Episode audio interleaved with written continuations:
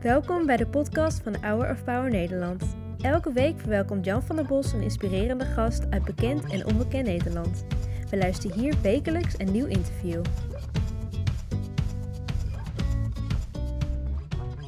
Uniek is ook het Pinksterfeest, want dat is maar één keer gebeurd. En waarom dat gebeurde, vraag ik aan uh, Arne van Os. Je hebt al iets verteld in de inleiding. Hier symboliseert het vuur Pinksteren.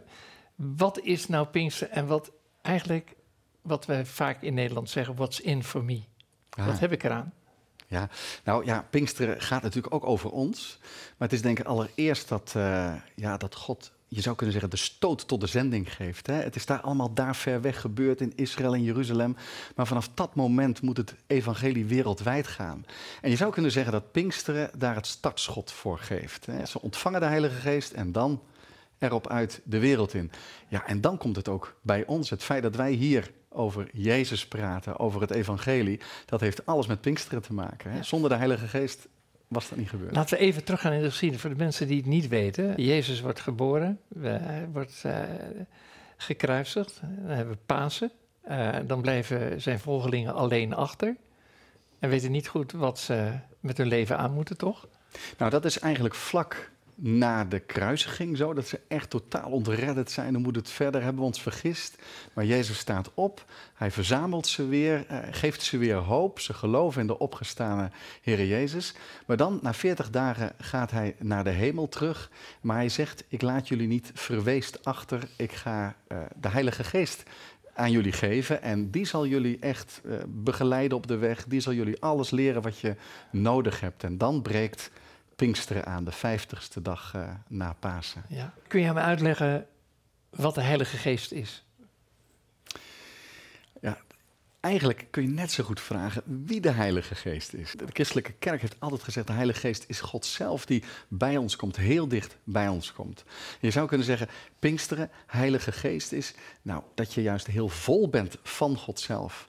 En waar de Heilige Geest van houdt, is dat mensen in Jezus gaan geloven. Dat is wat de Heilige Geest doet. Dus als je nou zegt, wat is Pinksteren, wat is de Heilige Geest? Dan zou ik zeggen, dat is God die heel dichtbij komt en zorgt dat we vol vuur in Jezus geloven. En ook ja, echt Hem gaan volgen in ons leven. Zit het Pinkstervuur in jou? Ja, dat denk ik wel. Ja? Ja. Uh, God zij dank. Ja. ja. dat heb ik ook niet van mezelf. Maar nee. als je echt van Jezus houdt, en dat, ja, dan mag je daar kun je echt enthousiast van worden en ja. anderen daarvan vertellen dat, ja. hoe goed het is om Jezus te kennen. Ja. Nou, kan ik me voorstellen dat, uh, en er is natuurlijk veel weerstand in andere wereldreligies tegen het feit dat het christendom een drie-enig God heeft: Vader, Zoon en Geest. En ik vind het altijd, maar jij bent dominee, je hebt ervoor gestudeerd, altijd moeilijk om uit te leggen. Ja, vind ik ook. Vind oh. ik ook. Ja, het is ook moeilijk om uit te leggen. En ik vind dat prima dat het moeilijk is om uit te leggen. Want we hebben het over, over God. Over God die alle dingen gemaakt heeft. Over God die mens wordt en zijn leven geeft. Over God die bij ons en, en ons van binnenuit wil vernieuwen. Ja, daar mag ons verstand ook wel een keer bij stilstaan. En je krijgt het ook niet klein. God is één, God is drie. En wij mensen kunnen aan één denken, we kunnen aan drie denken. Maar aan allebei tegelijk, wat eigenlijk nodig is, dat lukt ons niet. Dus er blijft in de drie-eenheid, de drie-enige God, altijd iets van... Ja, je, je kunt God maar beter aanbidden dan hem begrijpen, denk ik dan. En het is, ik probeer hem te begrijpen. Ik soms ook. Ik soms ook. En ik probeer zijn woord te begrijpen. Ik probeer de Bijbel te begrijpen. Ik probeer te begrijpen wat hij doet. Maar ik denk als wij God tot in detail zouden begrijpen, dan zou God niet God zijn of wij zouden God geworden zijn. En ik denk dat het juist mooi is dat je ziet in de Bijbel vaak als mensen iets van God tegenkomen in hun leven, nou dan, dan gaan ze plat op de grond eh, om hem te aanbidden. En, en dat, is, dat is het mooiste.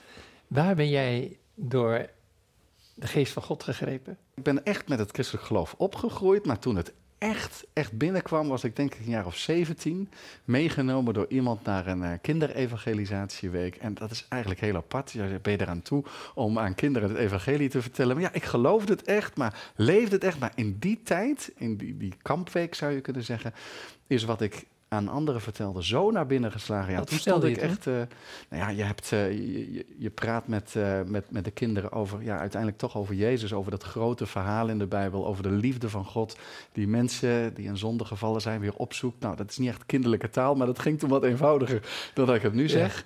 En ja, zo onder de indruk van Gods grote liefde waarmee hij zijn zoon gegeven heeft. Dat is toen echt bij mij binnengekomen. En dat gaf mij toen direct het verlangen om eh, ja, mijn leven aan hem te geven en beschikbaar te zijn voor eh, zijn koninkrijk. Dat heb je ook gedaan, want eh, na je theologische opleiding ben je evangelist geworden in België. Dat lijkt heel makkelijk, even de grens oversteken, maar als je Nederland en België vergelijkt vanuit het christendom, is dat totaal anders, toch? Ja, dat is zo. Ik was eerst predikant in Utrecht en toen zijn we de grens overgegaan naar, naar België. En dan merk je het verschil. Nederland heeft natuurlijk iets heel unieks, dat er best wel veel christenen zijn die zich ook kunnen organiseren. En dan merk je soms dat we het moeilijk vinden om in de minderheid te zijn. Dat zijn we niet zo gewend. Nee. Maar de christenen in België waren dat, eh, zeker de protestanten moet ik dan zeggen, waren dat natuurlijk erg gewend. En die keken er eerder van op van, eh, waar doen Nederlanders soms eh, moeilijk over. Dus dat kerken leger worden, dat gaat me echt aan mijn hart. Maar dat je als christenheid in de minderheid bent, dat hoeft ons niet eh, te verschrikken. Want ja, dat lees je in de Bijbel eigenlijk ook. Ik reis veel over de wereld. Als ik in Afrika kom of in Azië, dan zie ik daar een kerk die explodeert. Ja, En letterlijk. Hè, Ja. van, eh, ik was in Ghana, op elke hoek van de straat heb je een kerk. Dat Ja. was honderd jaar geleden niet zo. In eh, Korea, de zeven grootste kerken ter wereld staan daar. Eh, eh, vanaf 1950 is dat pas begonnen. Dus als je het weer over die geest van God heeft, die waait waarheen die wil. ja toch? precies. Ja. Ja. ja, en op zuidelijk halfrond gaat het heel snel. Ja. Ja, en ja, uiteindelijk, eh, je komt op een punt dat je, als je het evangelie deelt met anderen, dat waar je eerst nog tegen weerstand aanliep, want ze hebben van alles meegemaakt met de kerk, maar dat er ook weer een nieuwe generatie is die echt zegt, nou die kijkt je aan alsof je een of ander exotisch figuur bent. Geloof jij, maar je bent zo jong, je geeft leiding aan de kerk, hoe dan? Er zitten alleen grijze mensen. Nee, ik zeg, kom maar, er zitten heel veel jonge mensen in de kerk. En dan kijken mensen zich soms hun ogen uit. Ja, er zijn echt wel kansen voor het delen van het evangelie. ja. Ik vind je zo'n vrolijke dominee. Ja. Sta je ook altijd zo te lachen op de kansel? zo? Nou, dat denk ik niet. Nee? Maar ik kan er wel erg van genieten dat als er in de preek iets gebeurt, dat de gemeente aan het lachen is. Daar kan Ja. ik wel erg van genieten. Ja, daar mag wel wat lucht in zitten. Maar ik wel. eh, ja, ik kan ook wel heel ernstig zijn hoor. Ja. Maar de Bijbel staat er ook vol met humor. Ja, is ook zo. Ja. Je hebt de Bijbel voor je liggen. Ja. Met een reden? Ja, nou zeker. We hebben het over Pinksteren. En ik heb echt even het hoofdstuk voor me gelegd over eh, de uitstorting van de Heilige Geest. Het Ja. Pinksterfeest en wat er dan daar gebeurt. Dat is Ja. prachtig. Als de Heilige Geest wordt uitgestort, dan zijn er eigenlijk drie dingen te zien, te merken. Het zijn deze. Er staat, en plotseling kwam er uit de hemel een geluid als van een geweldige windvlaag en dat vervulde heel het huis waar zij zaten. En aan hen werden tongen als van vuur gezien, die zich verdeelden en het zat op ieder van hen. En ze werden alle vervuld met de Heilige Geest en begonnen te spreken in andere talen zoals de Geest hun gaf uit te spreken. Drie dingen dus. Ja. En al die, elk van die drie dingen die vertellen iets over Pinksteren. Dus er is een windvlaag te horen, tongen van vuur op die hoofden. En dan worden ze zo vol van God en van de Heilige Geest dat ze over de goedheid van God beginnen te spreken, maar dan in allemaal talen, Andere talen. andere talen. Ja. Bijzonder, hè? Ja, dat is absoluut bijzonder. Ja. Ja. Ik eh, ken dat liedje, de meesten kennen dat wel natuurlijk, want de geest spreekt alle talen en doet ons elkaar verstaan samen in de naam van Jezus. Zijn we een eenheid als kerk? Ja, toch? Eerst zou ik zeggen ja, tuurlijk. Ik, ik, ik zou zeggen, Christus heeft één kerk. Eh, Ja. Dat is een wereldwijde kerk. Ja. En eh, broeders en zusters van datzelfde huisgezin zijn één door het geloof in Jezus Christus. Tegelijk is er veel kerkelijke verdeeldheid en dat eh, mag ons wel een heel ongemakkelijk gevoel geven. Jou in ieder geval. Ja, ja. Je bent eh, van de preekstoel afgestapt eh, om directeur te worden van de EH, de Evangelische Hogeschool in Amersfoort. Wat is dat?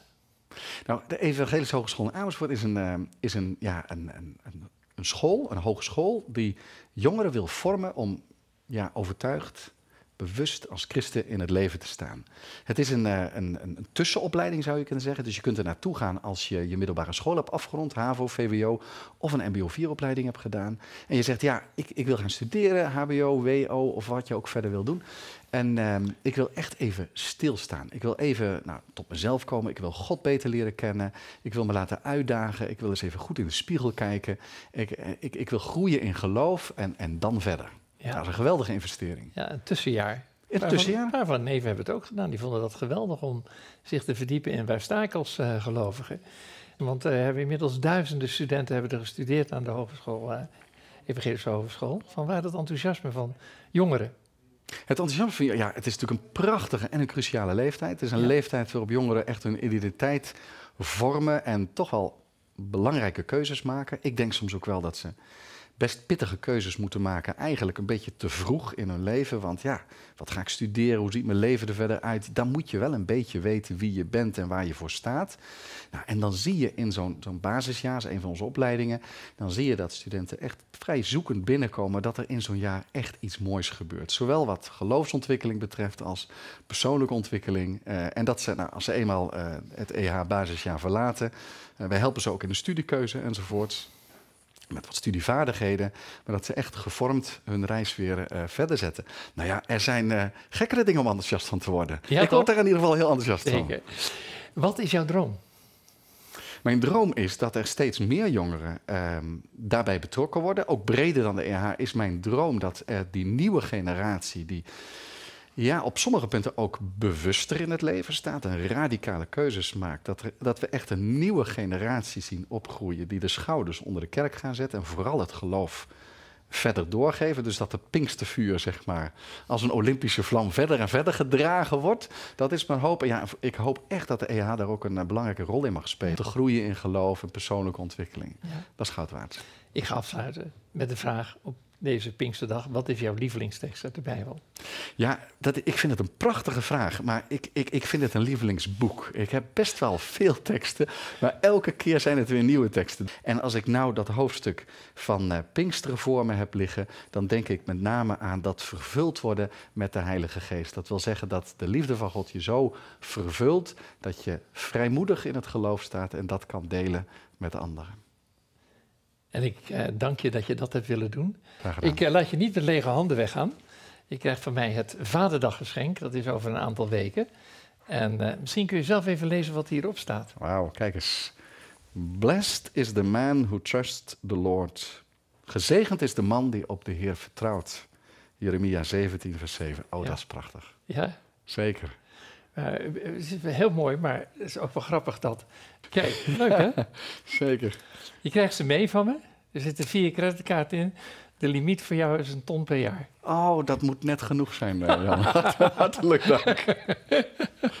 nou, met deze vrolijke afsluiting uh, deze Pinksterdag wens ik je hele gezegende Pinksterdagen toe. En dat uh, doen we ook voor de rest van Nederland. Dankjewel, Anne. Graag gedaan. Bedankt voor het luisteren naar het interview van deze week. We hopen dat dit verhaal jou heeft bemoedigd. Wil je meer weten over Hour of Power of andere interviews bekijken? Ga dan naar www.hourofpower.nl.